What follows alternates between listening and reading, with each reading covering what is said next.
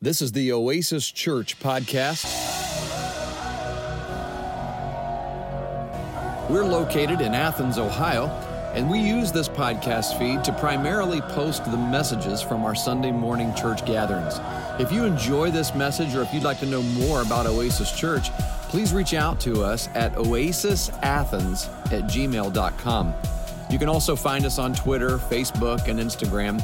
We look forward to hearing from you, and we hope that you enjoy this message from Oasis Church in Athens, Ohio. Well, open your Bibles to the Gospel of Luke, if you would. If I were to give this, this message, this series, um, this entire series, a, a, title, a theme, it would be this. It would be studying the man who is God, taking a, a, careful look. And I like that magnifying glass up there because, because that's really what we're doing. We're going to investigate, we're going to, to research and study and do exactly what Luke did. That's that, that is why Luke wrote his gospel. So Luke's gospel is about Jesus, which means he recounts many events and teachings of Jesus from eyewitnesses, from people that were with him, from people that interacted with him, people that experienced him. And Luke's goal was to look at this man, look into this man, investigate this man who claimed to be God, and then lay out his story for us so that we might believe in him and so that generations of people might believe in him. And so, what I'd like to do is just go directly into it. The book of Luke, the first four verses is where we're going to land today. This is Luke's introduction to his biography of Jesus. And this is where we'll spend all of our time this morning as we do a background study of this, of, of, of a few things. We're going to do a background study of Luke the book, the book of Luke. We'll do a background study of Luke the author, who he is as an author, Luke the man, just who he was as a man, and then uh, and then and then the person he's writing to, because he's actually writing to somebody very specific, as we will see when we read these verses. Verse one. Inasmuch as many have undertaken to compile a narrative of the things that have been accomplished among us, just as those who from the beginning were eyewitnesses and ministers of the word have delivered them to us, it seemed good to me also, having followed all things closely for some time past, to write an orderly account for you, most excellent Theophilus, that you may have certainty concerning the things that you've been taught. So before we begin this enormous, massive, awesome study, let's pray. So, Father God, we begin today with just thanking you, thanking you that Jesus came, that Jesus lived, that Jesus died, that Jesus rose again, and that someone like Luke would faithfully go out and investigate this man that we know as God. And he would faithfully record the facts of exactly who Jesus is, what Jesus said, what he did, who he said it to, and, and who, who he did things with, so that we would know. And we know that he was inspired by the Holy Spirit the entire time and wrote these things down. And that's how these, these scriptures, these words, this biography has made it to us. And I pray that that same Holy Spirit would come and take these scriptures, which you have inspired to be written, and that you would illuminate our understanding of them, that you would transform our lives. And you would do this in Jesus' good name. Amen. Well, Luke 1 1 through 4 is one huge sentence. I don't know if you noticed that. It's just one sentence. And so that's what we're going to spend all of our time today on one sentence in this Gospel of Luke. So let me start by introducing you to the Gospel of Luke, all right? So, what, what it is. And, and as I do this, I don't intend to um, insult anyone's intelligence or your knowledge of the Bible. I mean, I know that, that, on any given Sunday, there might be people gathered together who are in a lot of different places. And some of you who have been in Christ a long time, maybe you've studied the Bible a long time, maybe you haven't been in Christ a long time, but you've just really devoted yourself to studying and you know these things. That seems a little elementary when I say some things, but I don't want to ever assume whenever we have a group of people that are gathered here and we have a group of people who are watching right now online that everyone is in the same place because we just know that that's not true.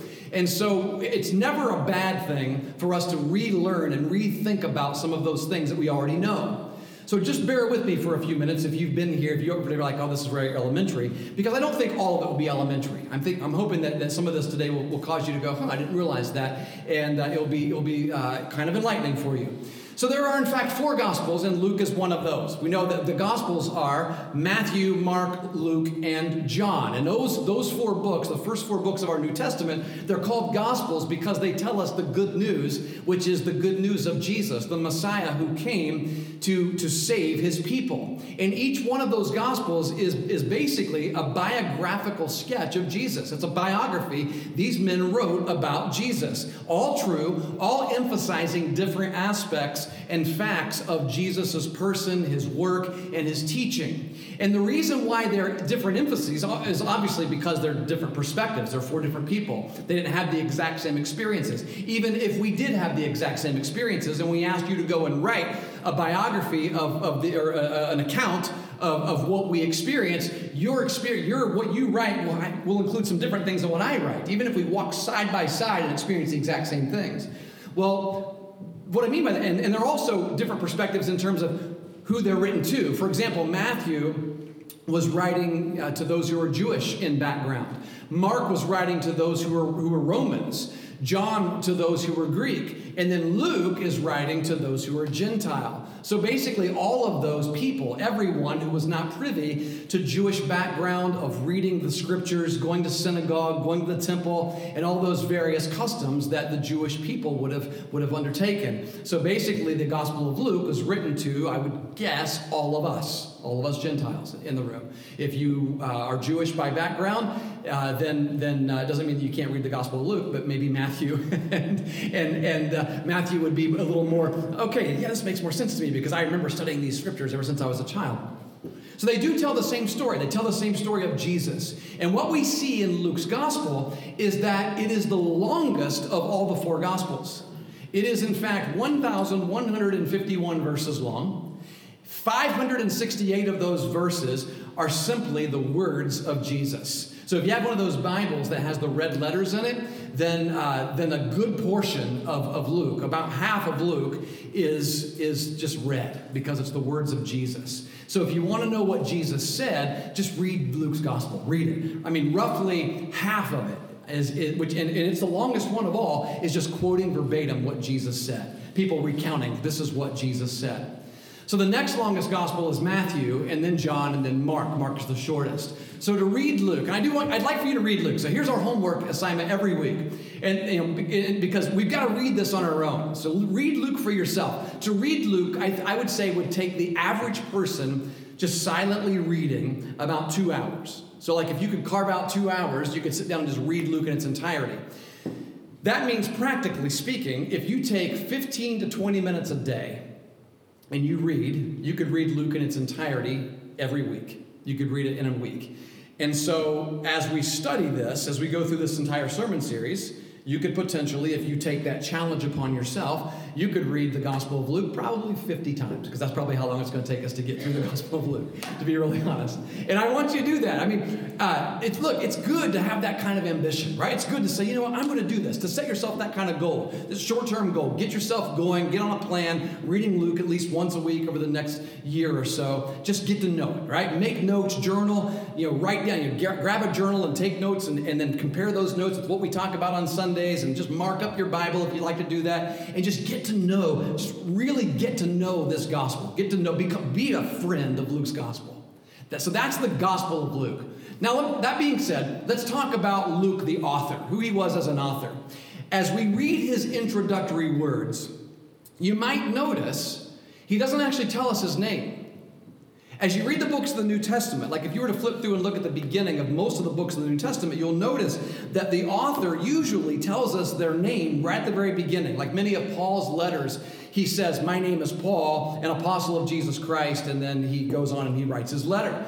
Well, Luke doesn't do that. So, how do we know? He doesn't say, Hi, my name is Luke, and, and I'm, a, I'm a follower of Jesus, and I'm writing you my letter. So, how do we know that Luke wrote the book of Luke? Well, I'll give you a couple of reasons why we know Luke wrote the book of Luke. One is because both the Gospel of Luke and Acts are written by the same author.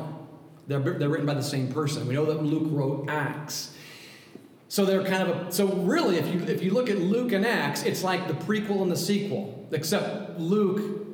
God, Luke's gospel is unlike a lot of Hollywood sequels. It's actually pretty good.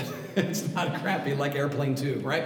Airplane Two was actually pretty decent, but I don't know why I picked that one out of all the sequels I could possibly pick. Like Karate Kid, all of them. I picked Rocky.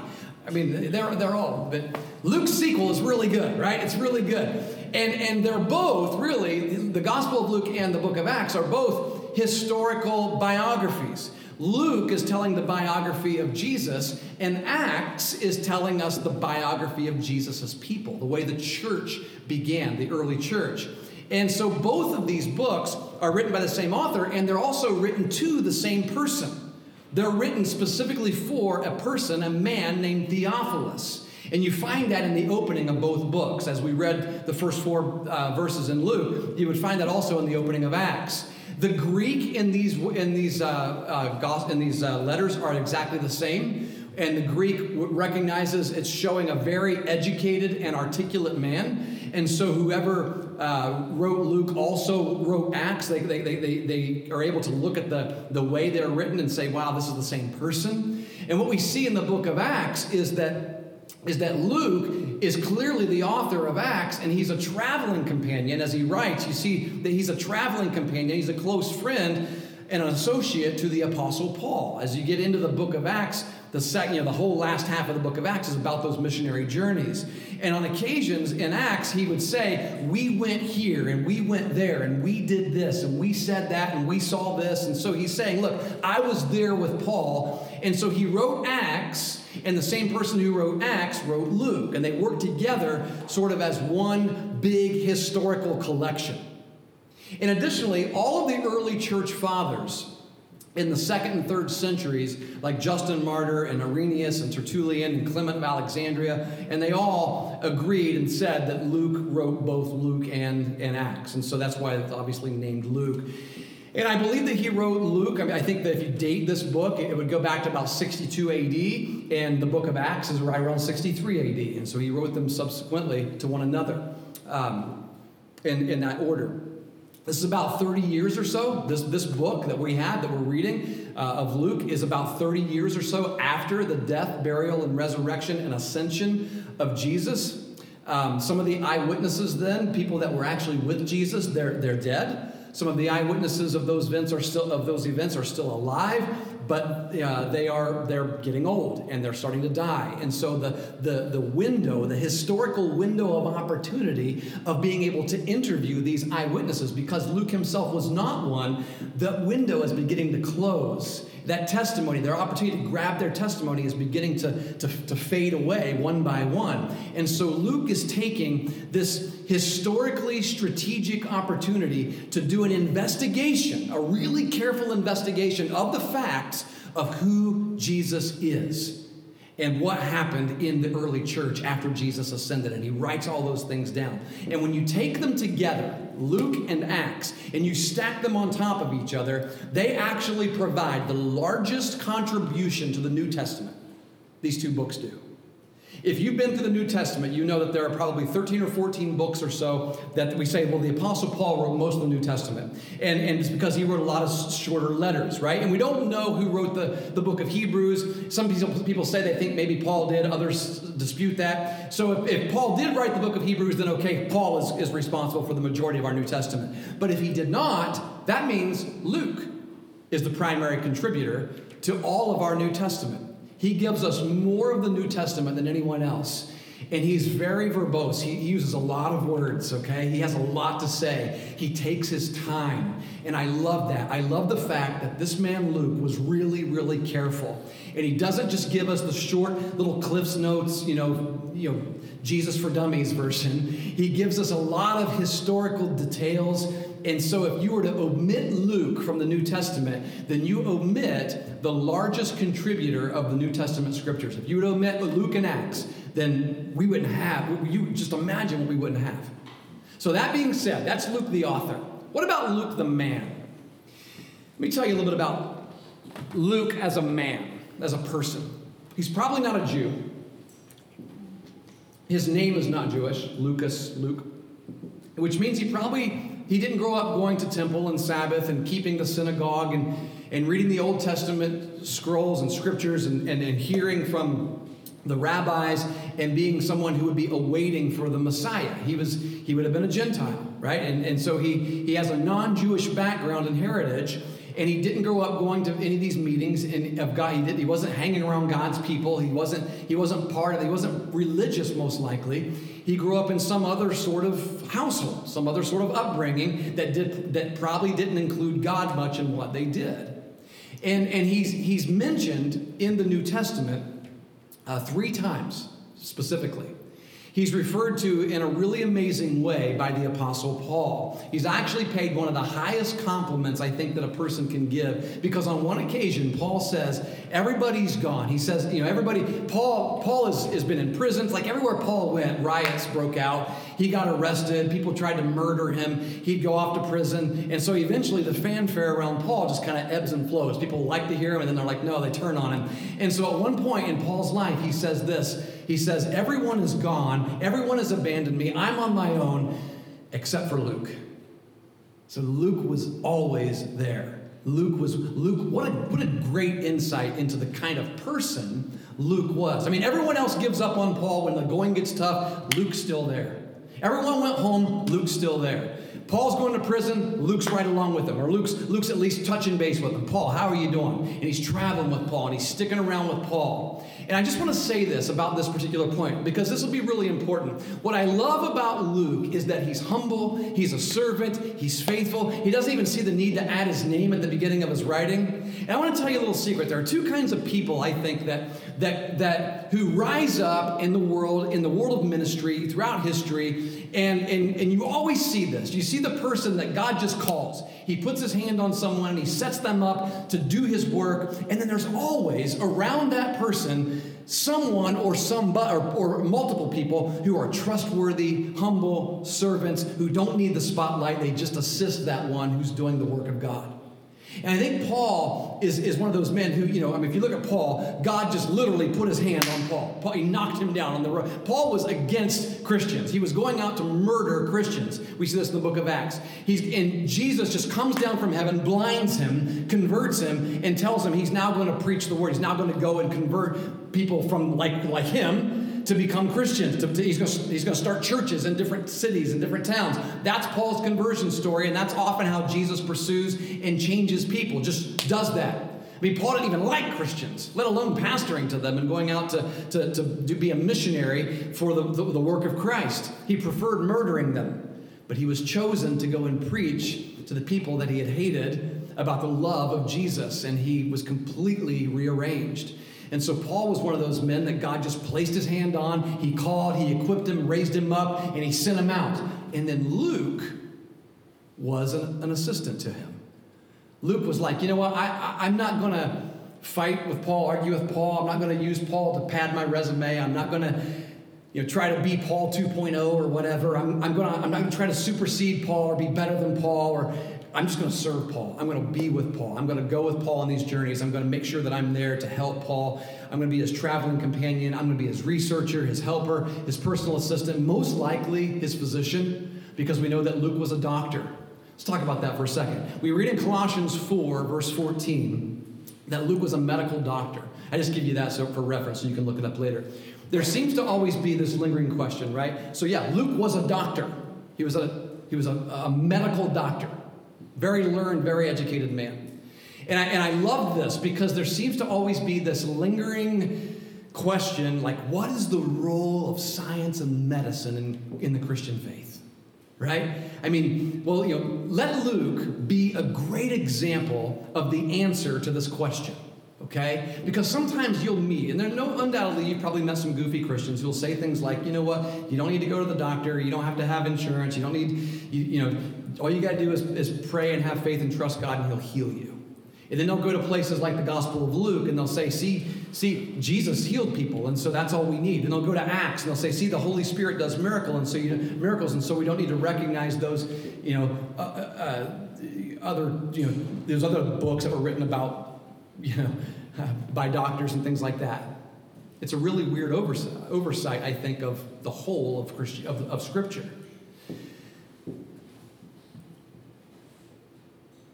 When Luke, as a doctor, was writing about the miracles of Christ and saying that Jesus would, would heal these people, Luke's point is that you don't, no one ever needs a doctor.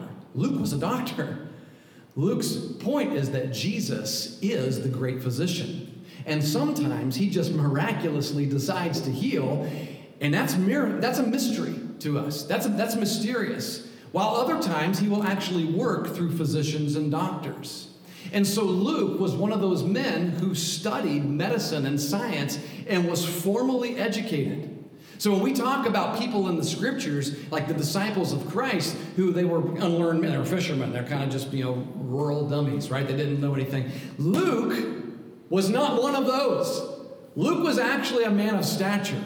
Luke was a man who was formally educated. And so I would say, I just want to say that because, you know, as a church, as Oasis Church, what we absolutely believe in this exact same thing. This is what you need to do as Christians you know, love Jesus and be involved in the sciences and in medicine and in just in general revelation and common grace and the mind that use the mind that God has given you to do good for all people. Don't just assume that, that it's, it's got to be one or the other. It's, it doesn't, and Luke's an example of that. How cool would it have been to have Luke as your doctor?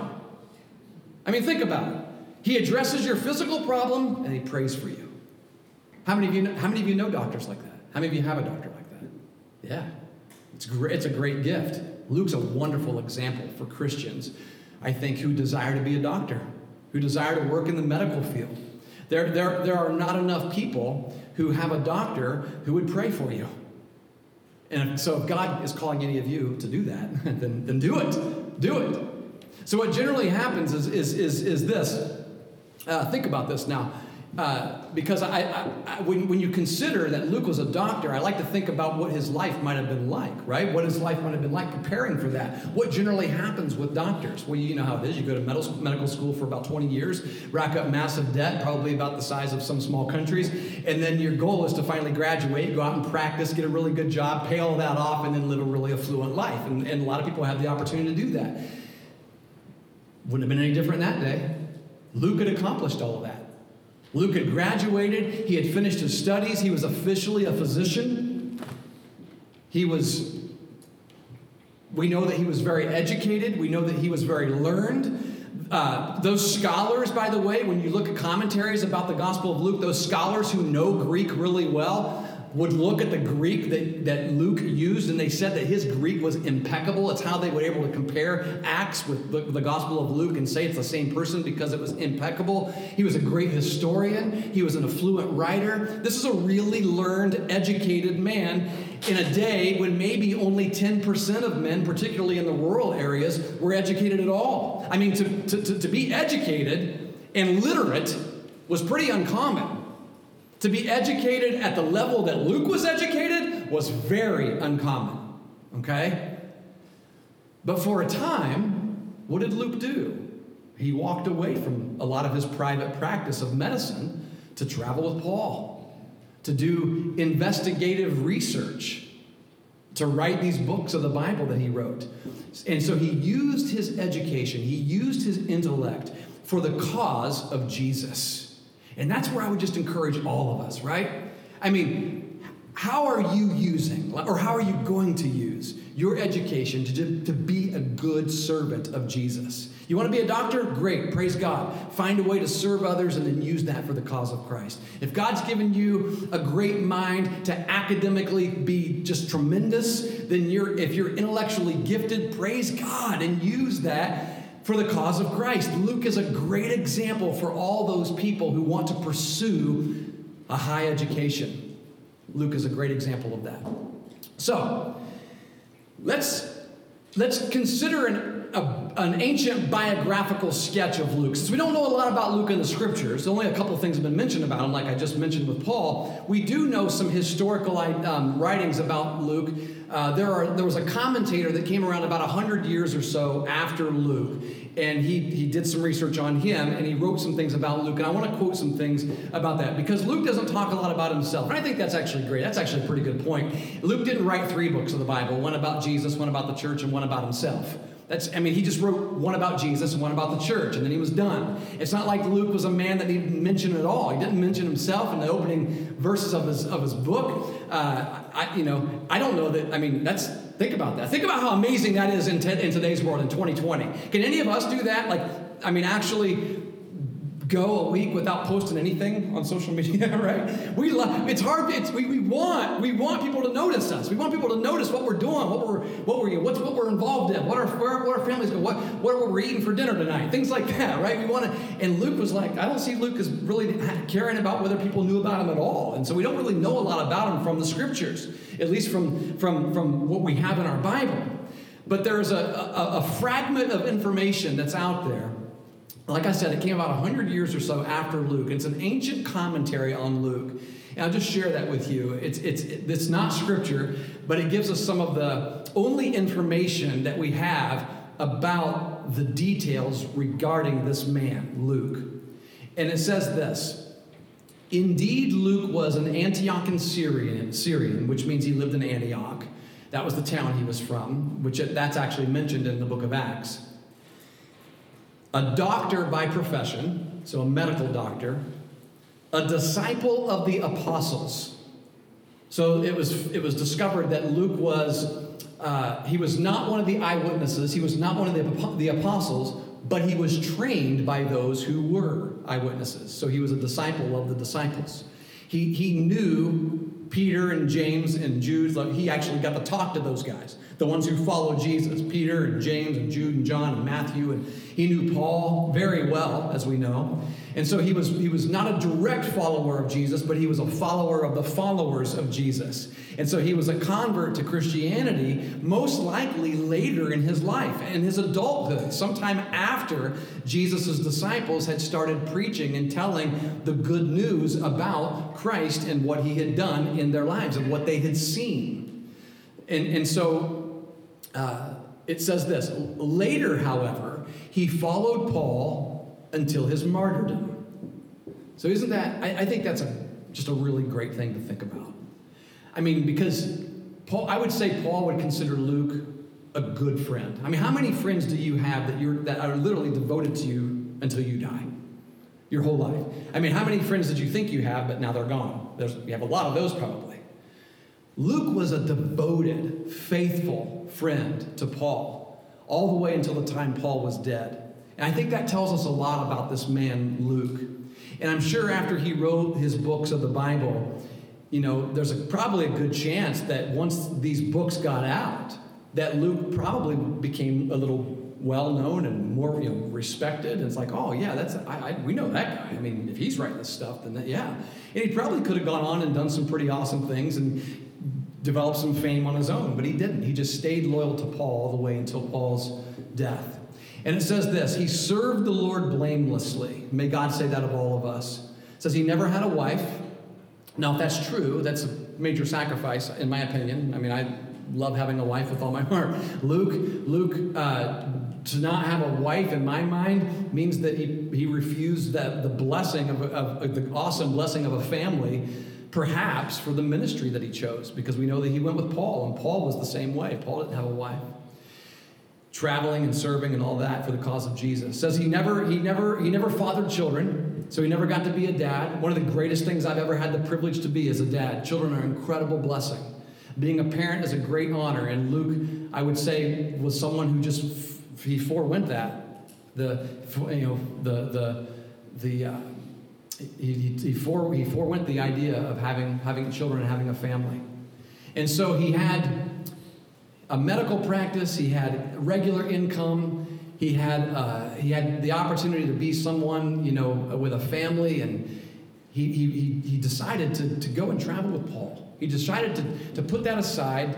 He decided to be a pastor. He decided to, to, to, to forego all of that. And we don't know all the reasons why, but there's a good chance that a lot of the reasons why was because of what we hold in our hands as the Gospel of Luke and the book of Acts. He traveled around for many years gathering this information so that he could give it to his friend, the, you know, the great Theophilus, and then it came to us. And I love this, uh, it, just, it just says this at the end and he died at the age of 84. And that's actually a pretty long time in that day, especially. It's probably twice the, the average man's life expectancy in that day. And I especially love what it says about him at the end of his life here. He died at the age of 84, full of the Holy Spirit. What a great line. That I, I mean, I, I pray that God would allow all of us to live in such a way that after we're gone, that's what that's what kind of commentary is written about you. They served the Lord blamelessly and they died at a good old age, full of the Holy Spirit. And, and we know that Luke is, is a man who loves the Holy Spirit.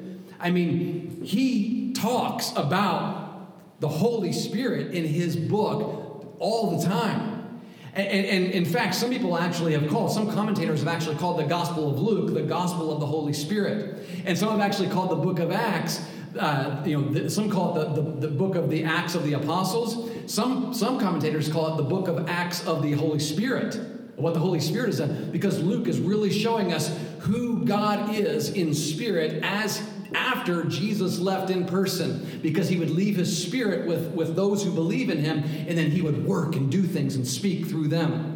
And so we see that. I mean, you see that. I mean, we you'll see that in, in Luke's gospel when Jesus is baptized, the Holy Spirit descends on him. Luke talks about that, and he empowers Jesus and enables him for a life of ministry. And you see it later in the book of Acts, when you read the book of Acts, how the Holy Spirit descends on the early church and empowers the church and enables the church to do the work of Jesus and his ministry. And you see that the Holy Spirit is the one who's working out all of history for the purpose of Jesus and the church.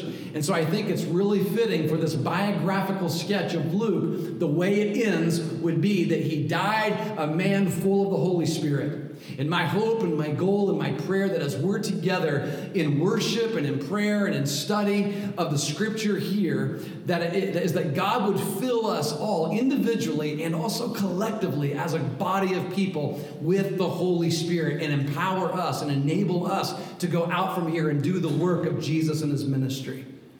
The same way Luke was. And now, all of that being said, we can't forget about the man that it was written to. Theophilus. Who in the world is that guy, right? Who's Theophilus? So back to the text. We talked about Luke the author, we talked about Luke the man, Luke, you know, a little bit of a biographical sketch of Luke. Who is receiving this book? If Luke's writing a book, who's he, who's, who's he writing it to? Well, if you look at the verse near the end of verse 3, most excellent Theophilus. I want to write an orderly account to you, most excellent Theophilus.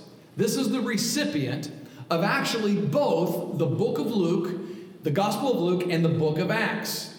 So let me tell you a little bit about Theophilus. First of all, don't you think that it's just awesome, wonderful, that the longest book in the New Testament is written to one person. Think about that. I mean, does God love the whole world? Yeah. Does God love the nations? Yeah, we know he, he, his word says he does. Does God love all of our cities and our counties? Yeah. Does God love individuals? Yeah. He loves individuals so much that he would go to great lengths to actually have one entire book of the Bible written to one person, Theophilus. And I think that's an awesome testimony of how, what kind of links God goes to to make sure that you know him. He gives Theophilus this. I mean, two really big, two of the biggest books that we have in our New Testament, actually. Now, who is Theophilus? I think he's probably a government official. Why? Because he's called the most excellent Theophilus. And it's actually a title that's given, it's a stately title.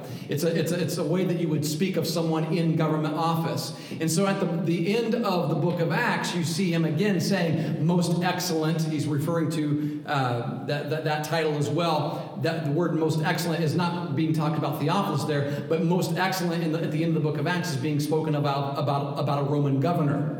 And so there's a good chance that there was a that this was an official, a government official position that Theophilus was in, and that's why Luke refers to him as most excellent Theophilus. Maybe he was a political leader of some sort. And so that indicates to us that this man who's receiving the, the Gospel of Luke is probably in a high position in the government authority, and he, he, which means he would be wealthy, he would be educated, and he would be part of the Roman government. Theophilus would then also be a Gentile, just as Luke is. The name Theo, Theophilus, Theo, is not a Jewish name either. It's a Gentile name, which means he also didn't grow up reading the scriptures. He, he didn't grow up praying and worshiping with God's people. And here is what Theophilus' name means. Have you looked that up? Theophilus means this. Or anybody name Theo? Nobody here's named Theo. Children, kids, grandkids, uncles, aunts. Okay. Theo means this one who loves God, lover of God. And so Luke is writing to Theophilus, meaning of his name, and name, meaning of names back then was a pretty big deal. One who loves God. And so I, I think that Theophilus, being the original intended recipient of this book, is someone who loves God. So I want you to, I want you to have this book. But I think, secondly, think about this. Secondly, of course, the book of Luke, because we have it as part of our canon of Scripture, the, the, the whole purpose for the book of Luke is for anyone else who loves God.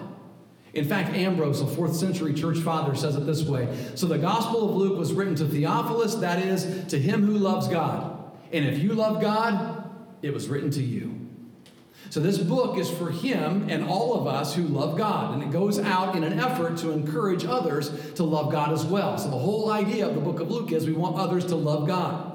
And so we know that Theophilus, there's a good chance, because of the way it's written and the way Luke describes why he wrote at the beginning, there's a good chance that he was probably a new convert to Christianity. He's wealthy, he's prominent, he's affluent, he's a significant man who becomes a Christian. And here's what Theophilus is probably wondering Is this really true? Are these things true? I mean, is Jesus really God? Did he do what I've heard that he's done? Did he walk on water? I mean, did, did, did, he, did that really happen?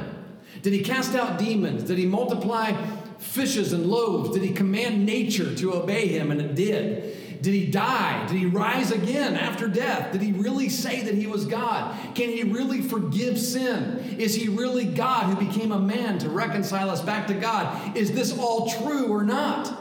You see, Theophilus has a lot to lose publicly by declaring himself to be a Christian, because in that day, Caesar was Lord.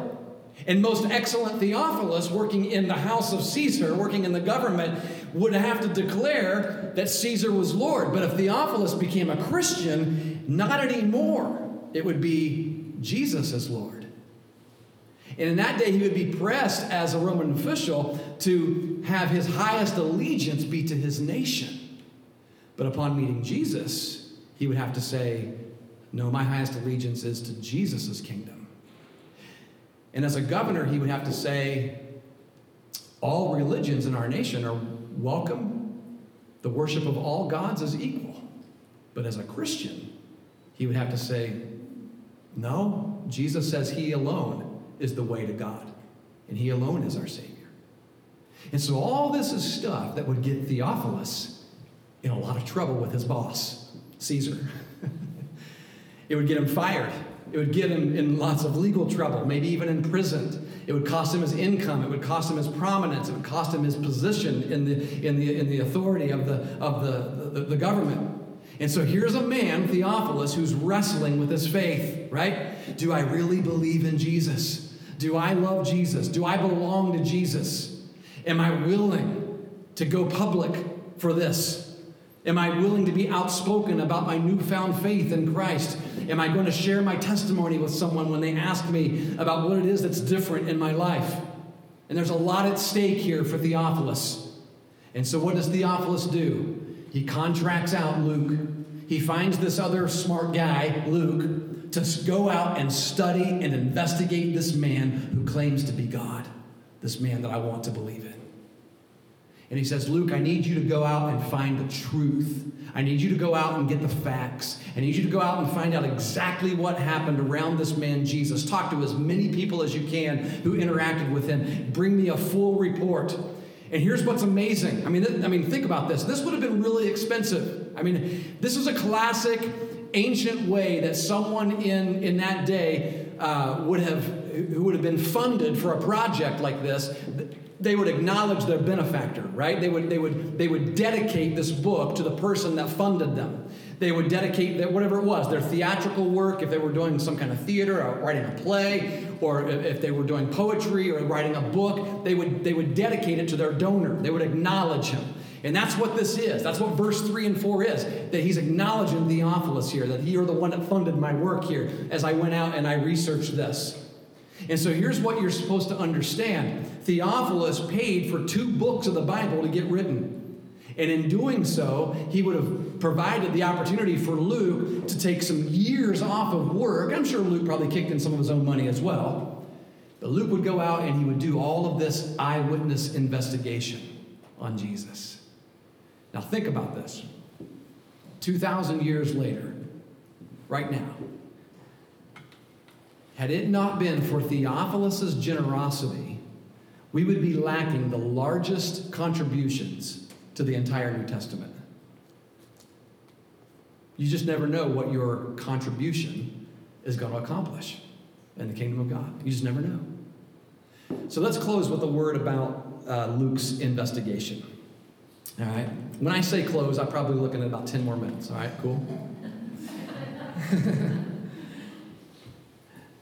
what is Luke investigating? Like, what, what, is he, what is he looking for, right? What is he, what's he studying? What's he, what's he uh, out there? I mean, you know, it's, it's kind of a cool way to think about, you know, what's happening here. These are important questions because they're, they're exactly, to be real, realistic, they're exactly what we're going to be doing here for the next several weeks. We're going to be investigating, studying this, this man. We're going to be investigating the work that Luke did, investigating Jesus. And he says this He says, the things that have been accomplished among us, right? In verse 1, the very first verse. He says that that's what he's looking for, the things that have been accomplished among us. So see, Theophilus, Theophilus is wondering, okay, did a virgin have a baby? I mean, we got to check that out. Luke, you got to check that out. You got you to go talk to people who, who were there. We got to double check that, right? That's an unusual fact. Did Jesus walk on water? I mean, we're hearing that he walked on water. Did he really do that? I mean, did he really take a little boy's lunch and feed an entire stadium of people with that lunch? I mean, is that is that something that really, did he did he real did that really happen? Did he actually speak to nature and the wind stopped blowing? The storm stopped. I mean, did, that, did he really cast demons out of people? You got to go find those people. I mean, did all that did, did all that really happen? I mean, did he really die on a cross at Calvary? If so, go find people who were there who saw it and have them tell the story. Did he come back seriously? I mean, no one comes back after death. Did he seriously do that? I mean, so you know, we hear that 500 or so people saw him. So go find some of those people. It shouldn't be that hard to find, Luke. We got to check all these facts. And that's what it is it's a checking of facts. And the reason I say that is because Christianity is not a philosophical system, it's a historical reality. Every religion in this world is a philosophical system that has very little, if any at all, historical reality behind it. And Luke and Theophilus gives us a work, Theophilus funds a work to say, look, I want to make sure that this is historical reality that people for ages know that this is historical reality. It is all built on this man, Jesus, who is God. It's built on this Jesus, his life, his death, his burial, his resurrection. And so what he says is Theophilus is like, look, we've got to find out exactly what happened. It's all fact. It's fact. It's carefully investigated. And I know we probably all know people who say, you know, I, I don't believe the Bible's true. I mean, that's it's, it's old fiction book, right? Well, okay, what grounds? I, I, mean, it's real easy to say that, right? But what, on what grounds do you say that you don't that you don't believe it's true, right? Well, I went to college.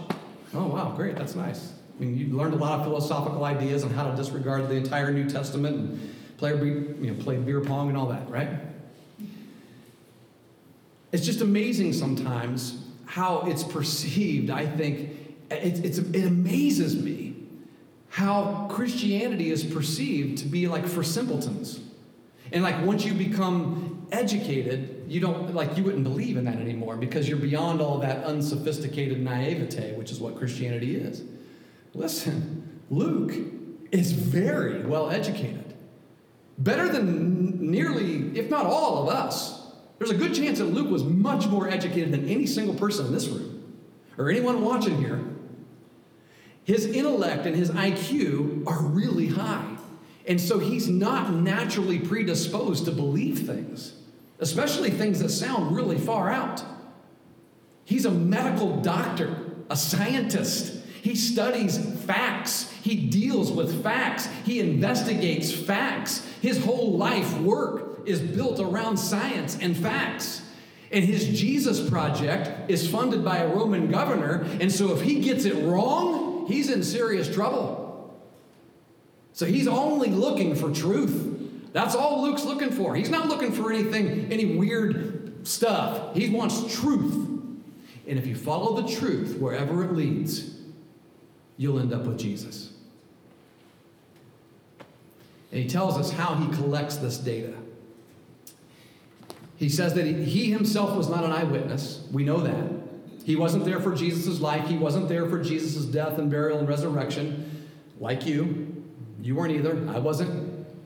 Yeah, you know, and, and we all hear from people, right? Well, you know, the, people, some people just aren't as objective as I am, right? I'm, you just got to be objective here. Well, listen, Luke, Luke was objective. I would say, I would say in that day, Luke was a very objective man. He was not predisposed to believe in Jesus. He was converted later in life. He was very well educated, very articulate, and he says that he gained his information about Jesus that came together as this gospel in, from three different sources. He says, Many have undertaken to compile a narrative of the things that have been accomplished among us. Okay, so people have, many people have undertaken this, this job of compiling a narrative, right? So that's written, that's written documents. That a lot of people would write things down in that day. That's one way. So he would he would search out those written documents. I want to read everything I can that people have written about, about things that took place. It says, just as those who from the beginning were eyewitnesses so that's a second way. He's going to talk to eyewitnesses, and ministers of the word have delivered them to us. So this, this idea of ministers of the word delivering things to us, that's oral tradition. And these are the main ways that information would have been, would have been given and, and, and passed down in that day. You have, and so this is a massive amount of work. I mean, written documents, oral tradition, and eyewitnesses. So the oral tradition, many in that day, for example, and the reason why you would have oral tradition, it doesn't seem to be as important to us, but it was really important then. And the reason why is because many people were illiterate, especially in rural areas where, where you just didn't learn to read. About 5 to 10% of men in rural areas in that day were literate. And most of the women, unfortunately, were illiterate. And so things were passed on to people and carried on through oral tradition and someone would be designated as the leader, the minister of this word, the minister of the oral tradition, and it was a pretty serious position. They'd be sort of the curator, right? Like a, a curator of a, of a museum of facts. And they would place that person in charge of the facts, in charge of the data. They were the historian, they were the educator, and it was their job to make sure that we keep the story straight as we pass it on to people. And so Luke would go and he would interview those who were the keepers of these particular stories about Jesus' ministry that were given through oral tradition. He wanted to, to make sure he talked to those people. That's one of the ways he gathered his information. Secondly, he says he, he, he uh, goes to things that were written down, other, th- other narratives that were written down. So by this point, Matthew's gospel has already been written. Mark's gospel has already been written. Paul had already written some of his letters in the New Testament that are ascribed to Paul. And there are probably others also who had someone transcribe or write something down that they experienced, right? Their testimony. Like, for example, someone might say, Hey, Jesus healed me. Well, we need to get that written down. Tell us what happened. And they would write it, they would, they would tell them, and someone who could write would write it down. Jesus cast a demon out of me. Well, tell us about it so we can write this down. I saw Jesus after he rose from death. Tell us about it so we can write it down. So there's all kinds of written documents that Luke would have gone to, including Matthew, Mark, and some of Paul's letters as well, but probably some of these other written testimonies that took place in that day as well. And then the third way was eyewitness accounts. So Luke compiles all of this and he looks it over and he goes and he meets with the eyewitnesses. And you have to understand that he's going to these eyewitnesses, these people who have been with Jesus, like Peter, right? Peter, you were there. What was it like? Just tell me. I mean, here's what I've got from some of this data that I've collected. Can you corroborate that? And he heard from Peter. He's probably going to Jesus' brothers, James and Jude. And I would imagine he would ask them something like, Hey, Jesus claimed he never sinned. You were there when he was a teenager. Is that true? If anyone would know, you would know, right? He probably went to Mary. I mean, if Mary was still alive, Mary would have been really old at, at this time. Could you picture in your mind maybe a meeting with Mary? Sitting down interviewing Mary? Mary, tell, tell me what it was like. There's a really good chance that he met with Mary because he has a really detailed account of, of what happened from Mary. Tell me what it was like when, when the angels showed up and you were a junior high age kid. And the angel said that you're, as a virgin, going to give birth to God. What was that like? Right? I mean, was your first reaction, Mary, really a song? Or did you kind of freak out? I mean, you know, we, we hear that your first reaction was to write a song. You sang, or did you kind of freak out at first? What was Joseph's first reaction, right? Tell me how that went down. I'd like, maybe I won't record all of this, Mary, but I'd like to hear it, right? You know, hey, I'm your pregnant virgin girlfriend. Seriously, what was it like? Tell me what it was like. Like when you were when you were bathing Jesus and changing his diaper, did it seem weird that he was God? I mean, how was that for you, Mary? I mean, he, he maybe Luke hears from someone else that Jesus cast a demon out of a out of a woman, and, and, and he's like, I got to go find that woman. T- tell me your story. Can, can anyone corroborate your story? I mean, you say this happened, but I, I'd like to know. Like, I want people who saw you before and people who saw you after. I'd like to meet your physician. Did your physician diagnose you? I mean, you know, and, and know, someone says, "Oh, I, I, I that this person was healed by Jesus." So let me go. Let me go and talk to people who, who saw him, and I want to talk to that person too. Is there? I want to make sure there's corroborating evidence for this. I want to meet that guy's doctor. I'm a doctor. I understand how important this is. I want to check the medical records. I want to double check all these healings that are ascribed to Jesus to make sure that they're actually facts, that they actually took place. I mean, this is years of massive amounts of, of money poured into this, this project, going from town to town, talking from people to people, eyewitnesses, all kinds of accounts. That's what Luke did, right? I mean, uh, here's their shepherd. There were shepherds in a field, right? They're shepherds. I, I need to go speak with those shepherds. I got to go find them. And he's doing this investigation at a really historically significant moment when the window of opportunity is starting to close from all those eyewitnesses, about 30 years later after Jesus had returned to heaven, and so these eyewitnesses are starting to die, and if he doesn't capture this information, then it could be gone forever. Isn't that amazing? That's why I get frustrated when people say, I don't believe it. I mean, really, I mean, just just sort of flippantly, I don't know how you can just flippantly, without doing your own investigation like Luke, just flippantly say, I don't believe, I mean, we'll believe anything someone writes on Twitter or Facebook, won't we? But a man who actually spent years of his life going from Nazareth and Capernaum and Bethlehem and the Sea of Galilee and interviewing hundreds of people who actually were there who were actually recipients of his healing and his teaching. They were there for his death, and they saw him after he rose from death. They heard him teach after he rose from death. This is not just some conspiracy theory. Be really careful with this. Be really careful with this. You should not ever, in just a cavalier way, dismiss Jesus. You got to do a little homework just like Luke did. At least follow the truth to wherever it leads. The famed archaeologist William Ramsay says this about Luke. He says Luke is a historian of first rank. This author should be placed among the greatest of historians. Isn't that amazing that an archaeologist would say that about an author of the Bible? Yeah. And what Luke says is, yeah, you know what? Some people have, some other people, people have written some things down, like Matthew and Mark, and maybe some other works, you know, that are non-scriptural works, works that we don't have in our Bible. You know, they were they're maybe imperfect and but somewhat helpful narratives about their experience with Jesus. And Luke says, it seems good to me also, having followed all these things closely for some time past, to also just give my own orderly account. So his account is very orderly. He says, I've been investigating Jesus for a lot of years. I've been studying for a lot of years. And maybe that's where some of you are. Maybe some of you have studied and investigated Jesus for years. And the more you do, the more you love him.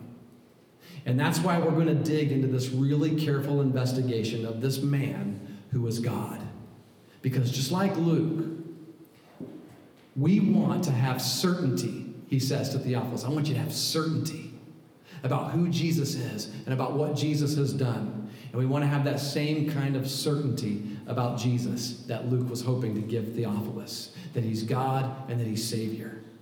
And perhaps we'd be like Theophilus as well, a lover of God who contributes to the kingdom of God so that others would come to know Jesus. Why don't we pray and then we'll respond. Worship.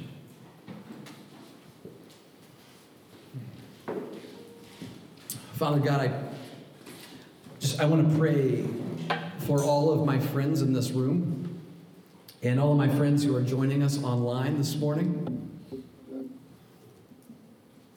And I pray that that we would all pick up the Gospel of Luke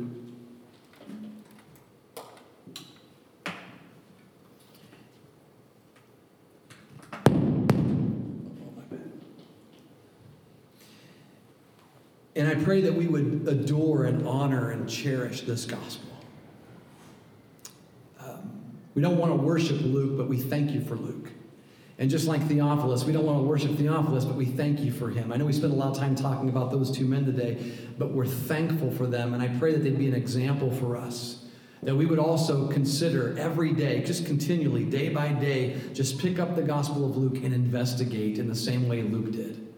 May we study like Luke. May we be people who are like Luke, who, would, who desire to study and seek and find out for ourselves exactly what Jesus did.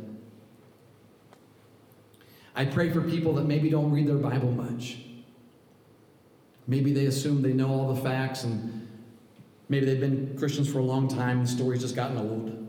I pray that with this study, Lord, that they would read afresh with, with a renewed vigor and that they would have a, a, a passion, a desire, a passionate desire to investigate this, this man who is God. That they would do like Luke did and just really dig deep. Because there's so much more that we could always learn about Jesus. None of us have ever learned everything there is to learn about Jesus.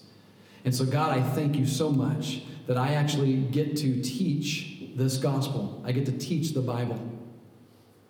And I thank you that there are people who want to, to learn and grow and know Jesus better. As I am also one of those. For it's in Jesus' name we pray. Amen.